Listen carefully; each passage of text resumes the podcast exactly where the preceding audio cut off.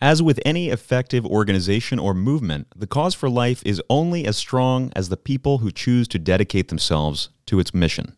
The fact that the pro life movement continues to attract such a high caliber of talented individuals is a testament to its strength and longevity. Today, we are joined by one of those young, talented individuals, Monica Mosiman, current executive assistant to Catherine Glenn Foster, our president here at Americans United for Life, and soon to be legislative aide in the United States House of Representatives.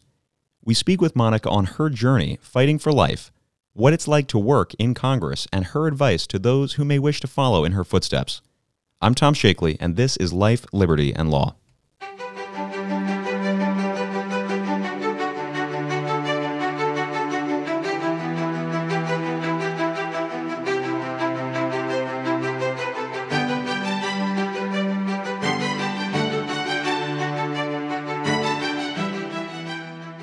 Welcome to Life, Liberty, and Law. I am Tom Shakely, and I'm joined today by Monica Mosiman. Monica, so good to have you with us. Tom, thank you for having me. And we've also got Noah Brandt here back on the program. We're sad to see Monica go here. It's, uh, it's sad for this organization, but it's good for the country. Monica's about to go do some great work in the U.S. House of Representatives, so ex- excited to interview her as she leaves. Absolutely. Yeah, we're going to get into that uh, shortly, but we've got to start where we start, which is Monica. Where are you from originally? What's your background? Well, I actually am one of the few who is a DC, Virginia native who still lives in this area. I I think the second person on we've interviewed on the podcast That's who's like right. a DC native. Yeah, Matt Hadro. Yep. yeah, and I uh, I grew up in Centreville in Manassas, Virginia. I uh, Explain where, for someone like me who lives in DC but is not familiar with the surrounding areas, is Manassas is like what forty five minutes into Virginia. Where's Centreville? yeah, roughly 45 minutes and Centreville is just a 40 minutes away. So it's about a 5 minute difference on And the these are all communities that feed into the, the DC culture, the greater DC area, the DMV, right? Oh, absolutely. It's a uh, very crowded suburb of DC.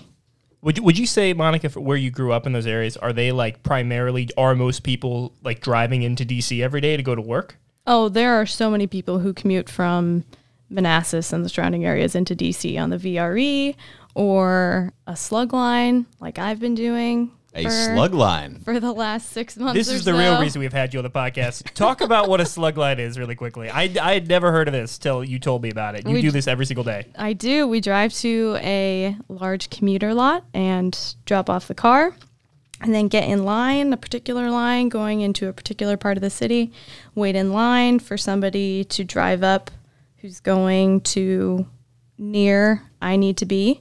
And I hop in the car and I get a free ride and they get an extra passenger for HOV lanes. And no, here's the thing that I need everyone to understand that my mind has a tough time comprehending. No money is exchanged. This No is like money. purely like 1950s America, like helping out your neighbors, sort of like intangible goods are exchanged. But like it's just, you know, Okay, I didn't know about that. It's yeah. no money. It's all free. There's not really uh, any conversation that happens in the car either, unless That's you're very spoken 2019. to. Everyone's ideal Uber, right?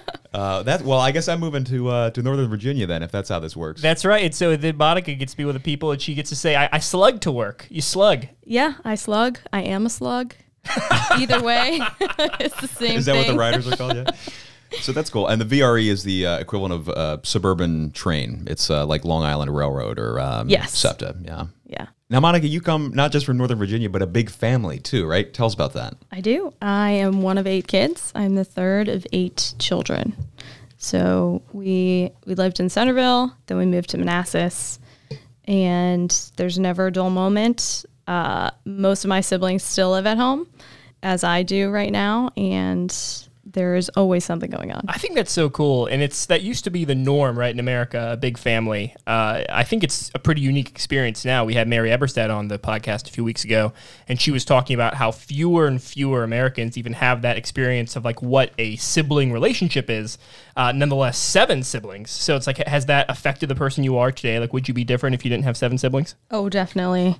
Because I I haven't really had my own time or my own space or my own belongings or really anything. We share everything. And it's just always been expected. Now, people saying that might think that's a negative thing, right? People are like, oh, I like my own space and my own things, but like it's it's positive in a lot of ways, right? Yeah, in a lot of ways. In a lot of ways, it's challenging, and you know, we'll each put things somewhere in the house, and they, of course, get moved somewhere else, and everybody is always trying to find their stuff that somebody Sure. naturally moved to a different part of the house. But uh, it definitely teaches a lot of patience and just the importance of sharing and giving. Yeah, we've talked about this sort of thing in the past with Clarke Forsythe uh, in relation to especially the issue of prudence and uh, and the virtues generally, right? And it's easy to forget virtues have to be worked out with other people.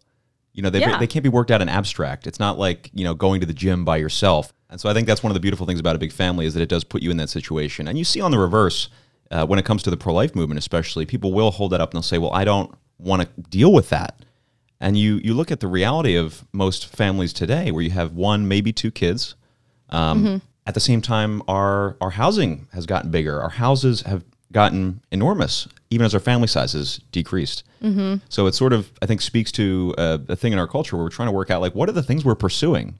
We want a big house, we want careers, but we don't want necessarily to have as many people to share them with.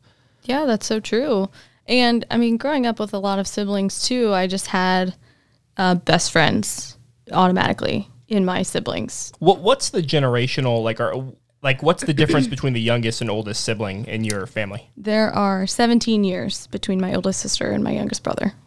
That's a long time. Yeah, it's That's a really long time. That's almost like two different. You know, th- those can be two different, very different childhoods. yeah, and my nephews are closer in age to my my youngest brother, of course, than than some of my older siblings. And I, I think that teaches something in and of itself. Uh, like I, this is something I always say a good thing about homeschooling, but I think it's also think it's a good thing about having a big family that has uh, younger and older siblings. Is I don't think it's good for kids to always be dealing with people their age or like that close to their age. Like it doesn't teach them useful skills. Like there's nothing else in your life where you're like everyone else I'm dealing with is 11, I'm 11. Oh yeah, So it's nice when you're, you know, when you're the eight year old younger sister and you have like a 15 year old or 20 year old sibling. It's like you, you learn something different from those people than you do peers who, are your own, who are your own age. Oh yeah, absolutely. My youngest brother Mark just turned uh, 13, and he he just seems like he's so much older, and he interacts. Everyone that he interacts with around our house is so much older, and so I think uh, what you were saying, it's been a really good experience for him growing up. So what, what's your educational background, Monica? I started at Franciscan University of Steubenville. I always knew that I wanted to be a nurse, so that's that's where I started, and What was it that, why'd you always know that? Why'd you want to be a nurse? I really wanted to help people and I really wanted to be a labor and delivery nurse. I've just really always loved babies, honestly. That's incredibly sweet. Thank you, Noah. and I was really excited about the program. I got through pre nursing and the first year of nursing. And then when we started doing clinicals in the hospital, I, I just realized it was not for me when I watched the surgery and couldn't couldn't handle being around blood. So that was a new That'll do it. There's like a catalyzing moment for you. It definitely was. Can't really avoid that as a nurse. yeah. Yeah. So that was it was good. I'm really glad that I figured it out early. I took some time off of school because I then I really had no idea what I wanted to do. I ended up back at Franciscan studying biology and uh, I'm minoring in philosophy.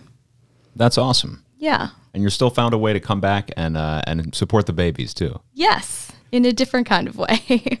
So, how did you come to Americans United for Life? at the time I was working on the Hill and I was looking for a change of pace and wanted to do something more related to the pro life cause and bioethics, which is what I intended to get into by studying biology and philosophy. AUL seemed like it would probably be a good fit and help me work towards those goals. Monica, why are you passionate about fighting for a culture of life and laws that reflect that?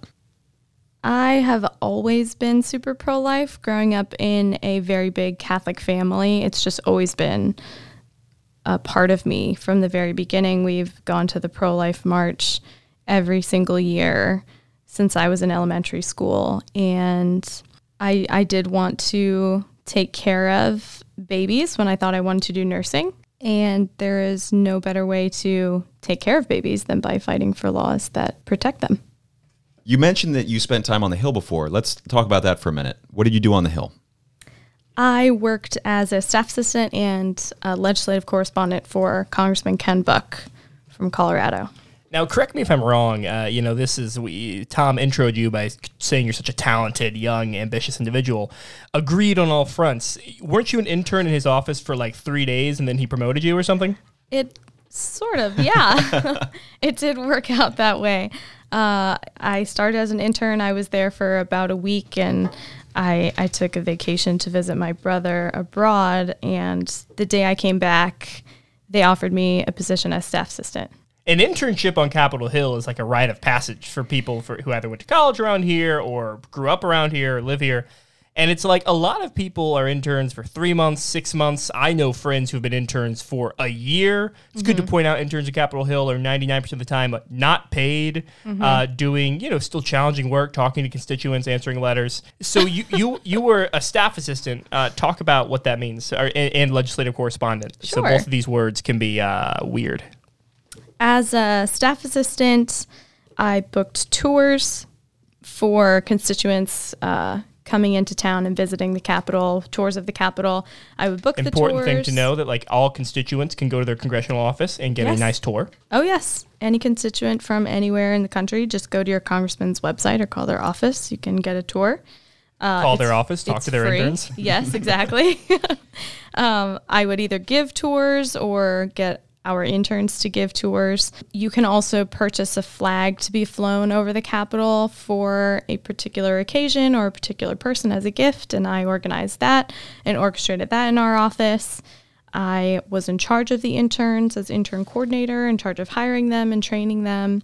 And while I was staff assistant, I was also legislative correspondent, which entails being in charge of all of the mail that comes into the congressional office, physical and emails, uh, sorting through them and figuring out the appropriate response and sending out responses to all the constituents who write in asking the congressman to hear them out or for help and we've talked way. about this before with Katie Glenn on Life, Liberty, and Law, the, hmm. the role of reaching out to your elected officials, both on the national and the local level.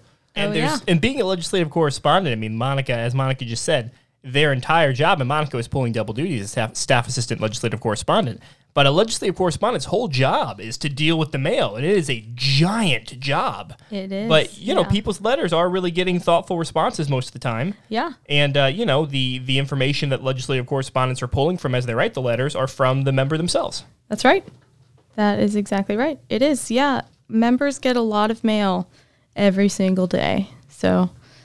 How do you deal with the contradiction that the government itself seems to move slow or sometimes not at all, sort of by design. You know, gridlock is built into the democratic system. Mm-hmm. Um, you don't want something that's too efficient, that's a dictatorship.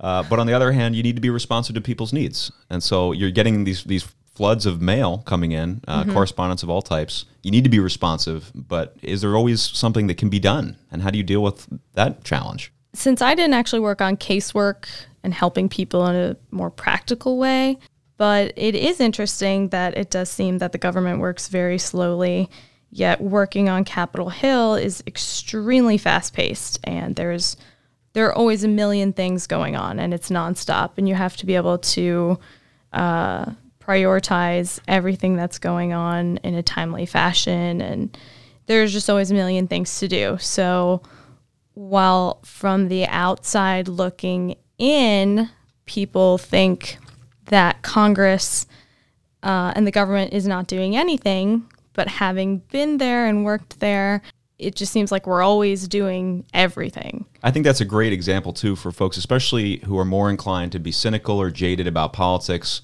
who might live anywhere in the country, mm-hmm. to take advantage of these tours that are offered.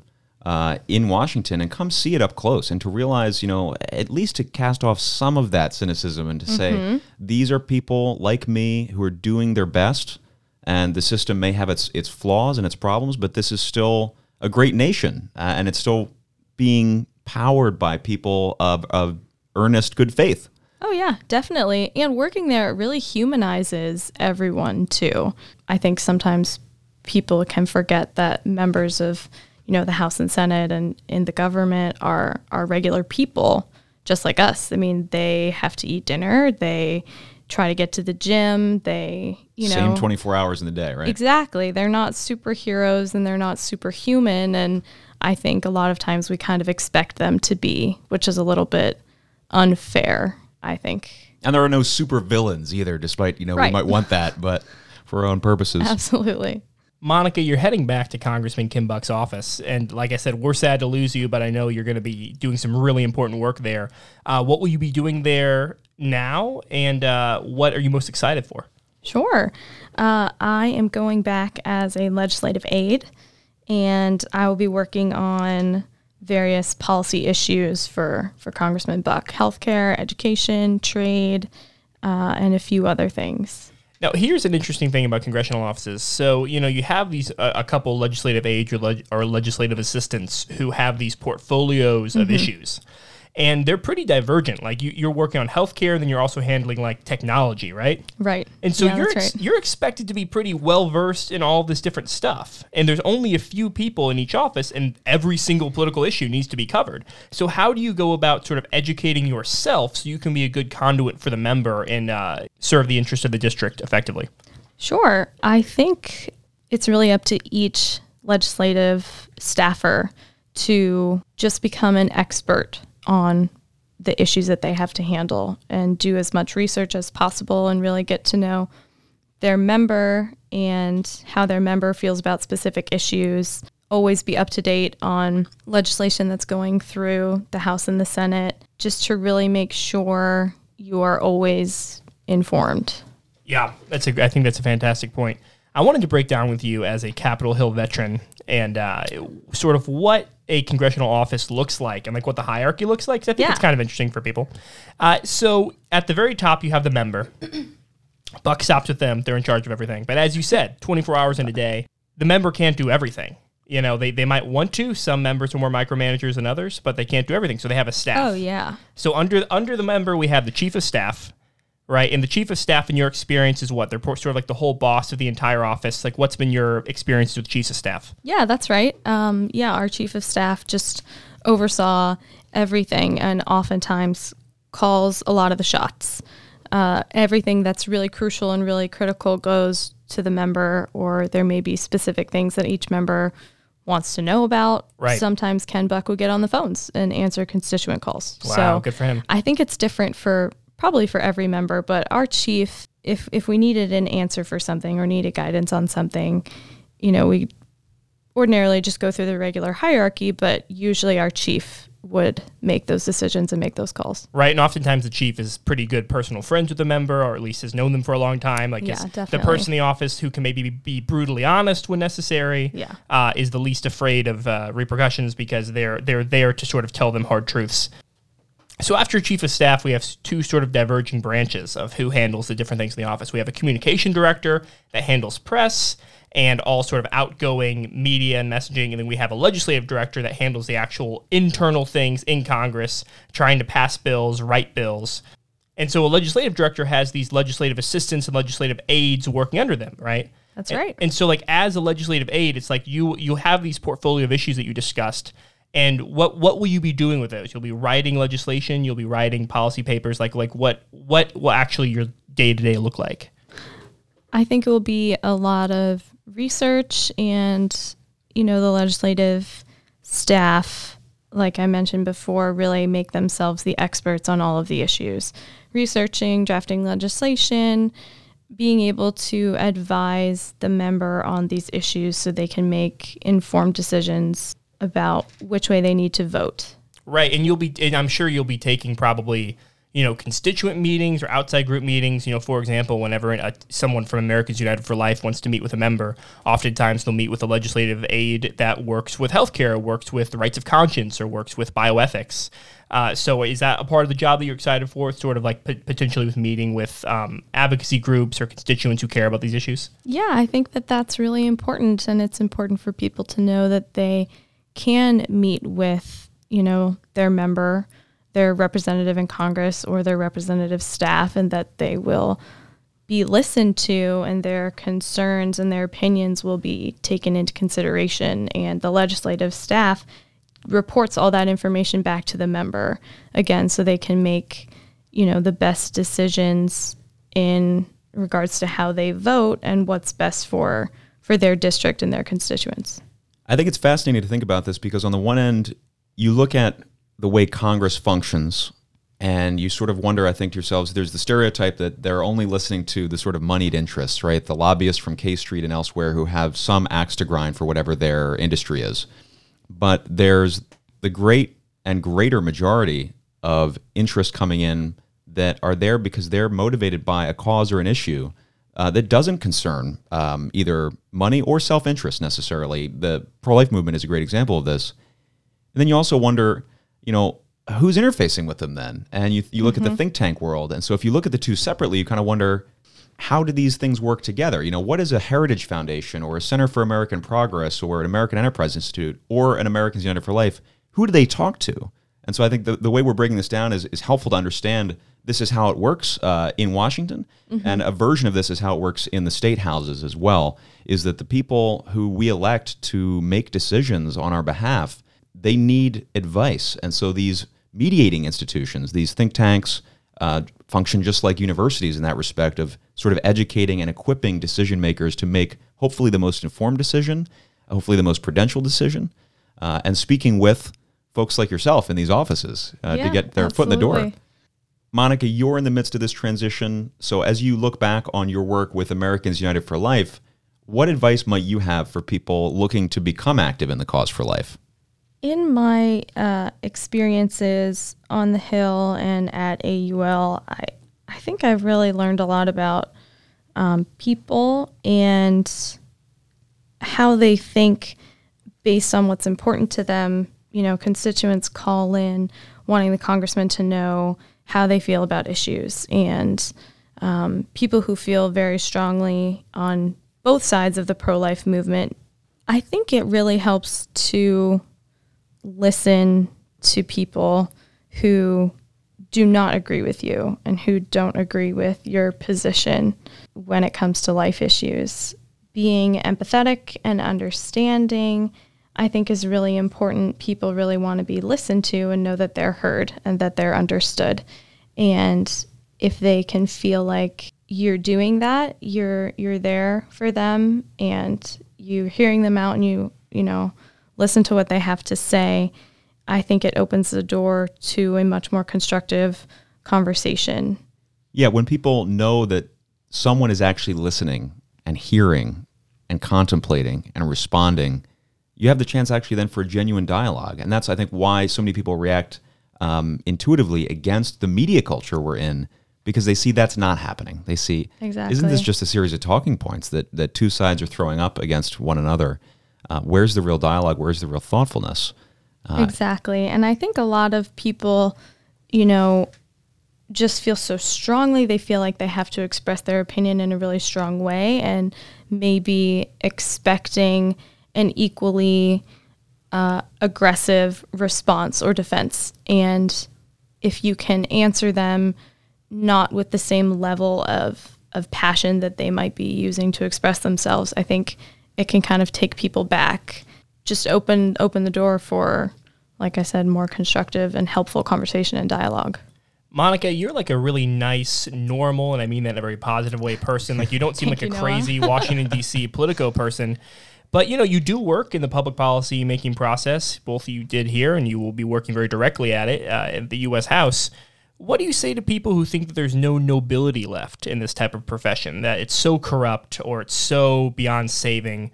Uh, what do you say to a person who maybe is, uh, you know, about to go to college, finishing college, or trying wanting to change careers? Is there nobility sort of in the politics, uh, in the profession of public policy? There definitely is, and and there has to be. And if people really believe that there isn't, that's pretty depressing and sad. they should go watch Mr. Smith Goes to Washington, right? They it's still should. applicable today, I think. Uh, there, there definitely is. There are definitely principled people who work in these areas, and we, you know, need to support them. And I couldn't agree more. And it's so important to to realize, as you're saying, that there are principled people who work there. But also that if more principled people don't want to work there, right, like a Monica or like someone else is considering it, then it will get worse. It won't get better. So it's like, I, I think if someone's ever considering wanting to work in something like this, but they're sort of afraid of the culture, mm-hmm. is that the only way to change the culture is kind of when you're in it, you know, is when you're working and when you're in the trenches doing the doing the hard stuff, right? Right. And I think it's important to, I mean, not give up hope in regards to that, I suppose. If people really do believe that it's all gone south, then they kind of just give up and assume that there's nothing they can do, which is a terrible approach because then there will be nothing that you can do and it all will go wrong. So I think to try to keep it in a positive light if possible, when possible, and just to know that there are really good people really trying uh, to do what's what's best for our country. Yeah, this is, I think, a, a lesson that you see over and again in the history of the pro life movement, which is it's a movement that has always been fueled by hope. Uh, and this is a, a hope distinct from sort of a, a blind optimism or, a, or just an empty optimism. It's a hope that says, so long as there are people confronting problems, challenges in their own lives uh, regarding human life, whether that's an unexpected pregnancy as a mother and a father, or whether that's caring for an aging loved one, or some issue in between, we have to live with the hopefulness that we can meet the challenge and that as a community we can help one another meet these challenges.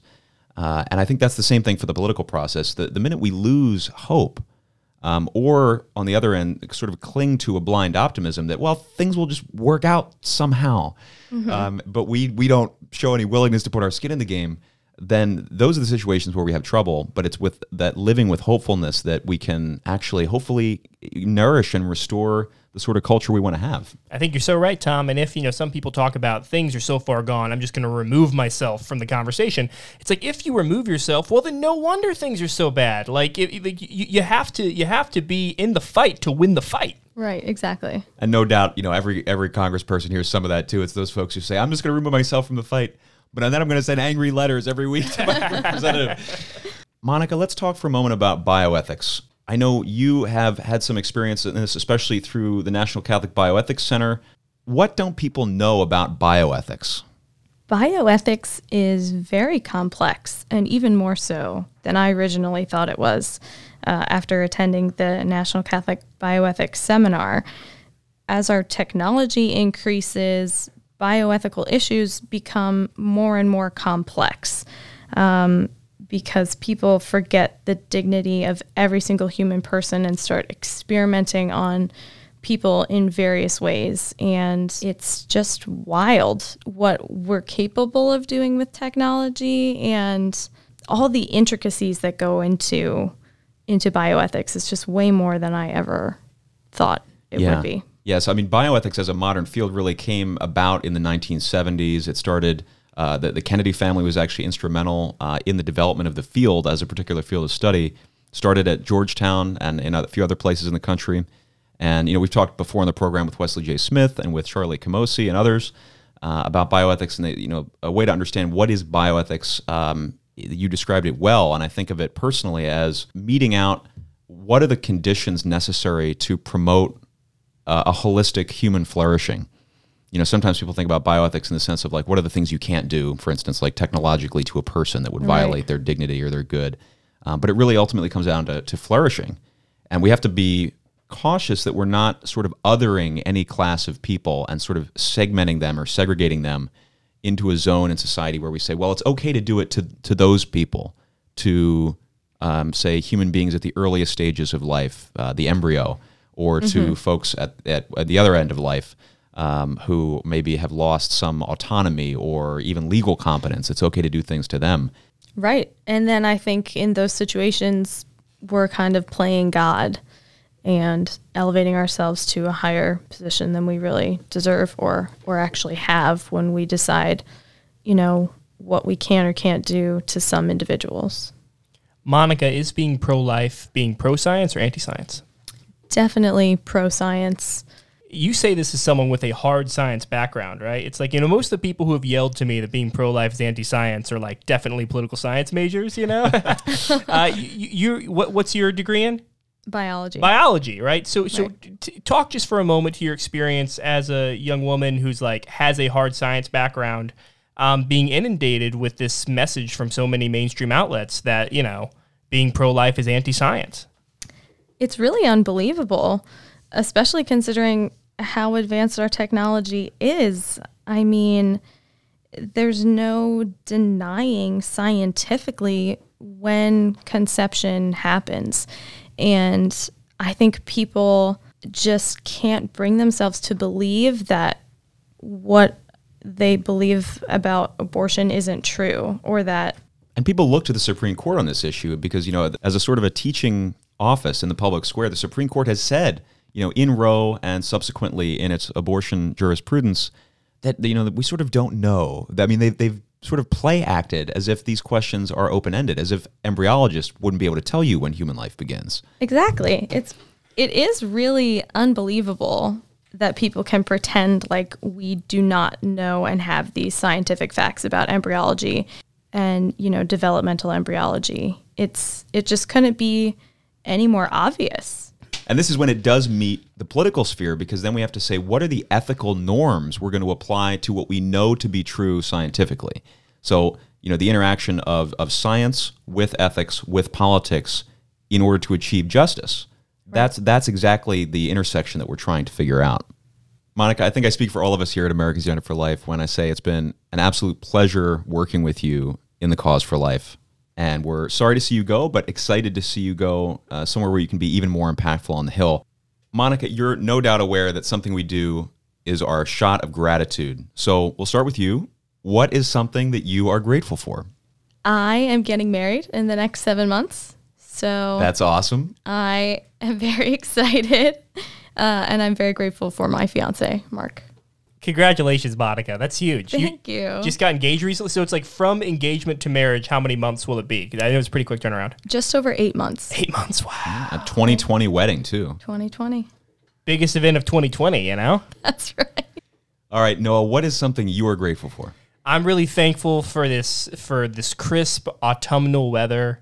Uh, I love the fall. I love the gourds of fall, different squashes and pumpkins. I think it's the prettiest time, and I think that it's a reminder of, uh, you know, it's like uh, whenever you're going through a tough time, uh, God's creation and looking at this really beautiful stuff and the way the seasons change. I'm very, I'm very thankful for fall, Tom. What are you thankful for? All right, no, you've got me thinking now of this onion piece from a few years ago that seems to be reshared every autumn. Somebody just shared this like a week ago on Facebook. It's the Mr. Autumn man walking down street with cup of coffee, wearing sweater over plaid colored shirt. That's that's the season, and I'm looking forward to that. It's a sweater pleasant time. season, blazer season. It's a good time. It'll be hard without Monica, as Monica's on, on Capitol Hill, but it will I will still be a miss very you pleasant guys. season. Monica, thank you for joining us, and thank you for your exemplary service to Americans United for Life. We're going to miss you, and we look forward to following your career and visiting you on Capitol Hill. Absolutely. I hope you Congratulations, do. Monica. Thank you very much. Did you enjoy the show today? If you did, and even if you didn't, pull up Apple Podcasts or wherever you're listening and leave us a great review, leave us a rating, and tell your friends and family about us. This is how we share the pro life message and get these conversations out there to folks that need to hear them. If you have any questions, comments, suggestions, whatever, drop us an email at life at aul.org. I'm Tom Shakely, and until next time, thanks for listening to Life, Liberty, and Law.